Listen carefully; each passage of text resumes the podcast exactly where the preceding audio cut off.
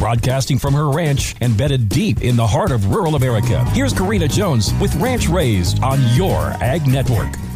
Mr. Dale Carnegie once said, Speakers who talk about what life has taught them never fail to keep the attention of their listeners. Well, last night I was all ears listening to some young 4 H public speakers tell me about what they had learned in 4 H. I learned about Lucy's lambs, Kennedy's bucket calf, Lillian's 4 H lessons, Maysa's community service, Ryan's woodworking, and Nicole's cat. They were so invested in their stories, I couldn't take my eyes or ears off of them. I was sitting there thinking, if I get a lamb, I'm totally naming it Buddy. I wonder if my cat thinks about me the way Nicole's cat thinks about her. I should probably do more community service projects like Maysa. I was so proud of all of the kids, including a couple of my girls, one who was competing and my oldest daughter who was using what she had learned in this very contest and was giving back by emceeing the event. Last night reminded me that every child has a story to tell. While I am a total proponent of public speaking contests in 4 H and FFA, encouraging a child's imagination and storytelling ability really starts at home, in the classroom, and in everyday life. Getting up in front of a crowd to recant a special life story or experience is a building block in a child's skill foundation. So never miss an opportunity to help a child grow in their public speaking skills. As our judge told the audience last night, it is the one skill you will take with you no matter what path you take in life.